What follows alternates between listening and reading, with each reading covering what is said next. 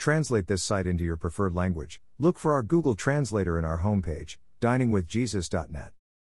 Traduce este sitio en tu idioma preferido. Busca nuestro traductor de Google en nuestra página de inicio va, diningwithjesus.net. Pastor Chris White says to all of you, Hello, my friends. May the Lord bless you today.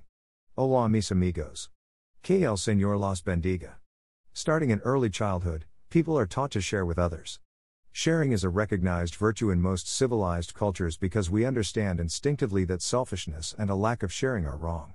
Whether we acknowledge God or not, we are still created in his image and are more like him than any other created being. Genesis 1:27.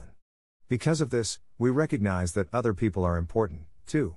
Most civilized people groups gravitate toward similar laws in response to God's moral law written on our hearts. Romans 1:20, 32, Ecclesiastes 3:11. We each have a God-given conscience.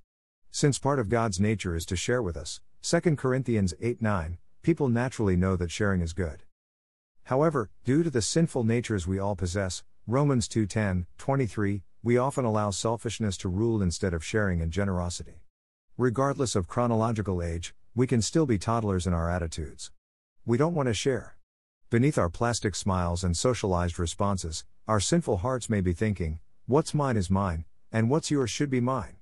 Sharing is seen as a nice concept, but a little too uncomfortable to put into practice.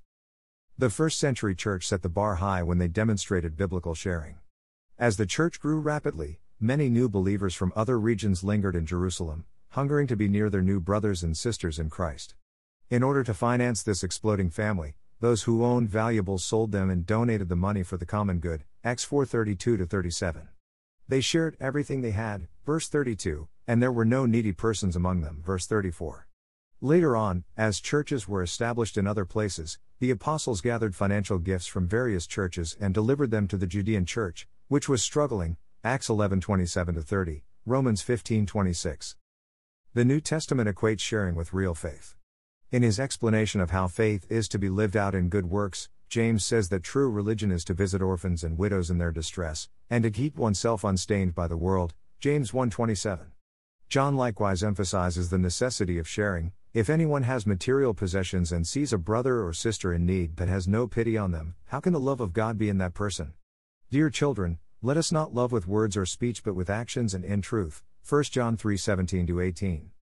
Christian sharing can take many forms, but it is the heart attitude that matters to God. Matthew 6 2 4. We who have been bought and set apart by the blood of Jesus must be eager to share what he has entrusted to us, whether it be time, energy, or resources. Sharing reminds us that we are not to set our affections on things of this earth, nor store up treasures that have no eternal value. Colossians 3:2, Matthew 6:20. Sharing also keeps us humble, frees us from the love of money, and teaches us to die to ourselves. Romans 6 6, 1 Timothy 6:10. We are most like Jesus when we freely share ourselves with those he brings into our lives. Thank you to Got Questions Ministries. Got Questions Ministries copyright copyright 2002 to 2022. All rights reserved.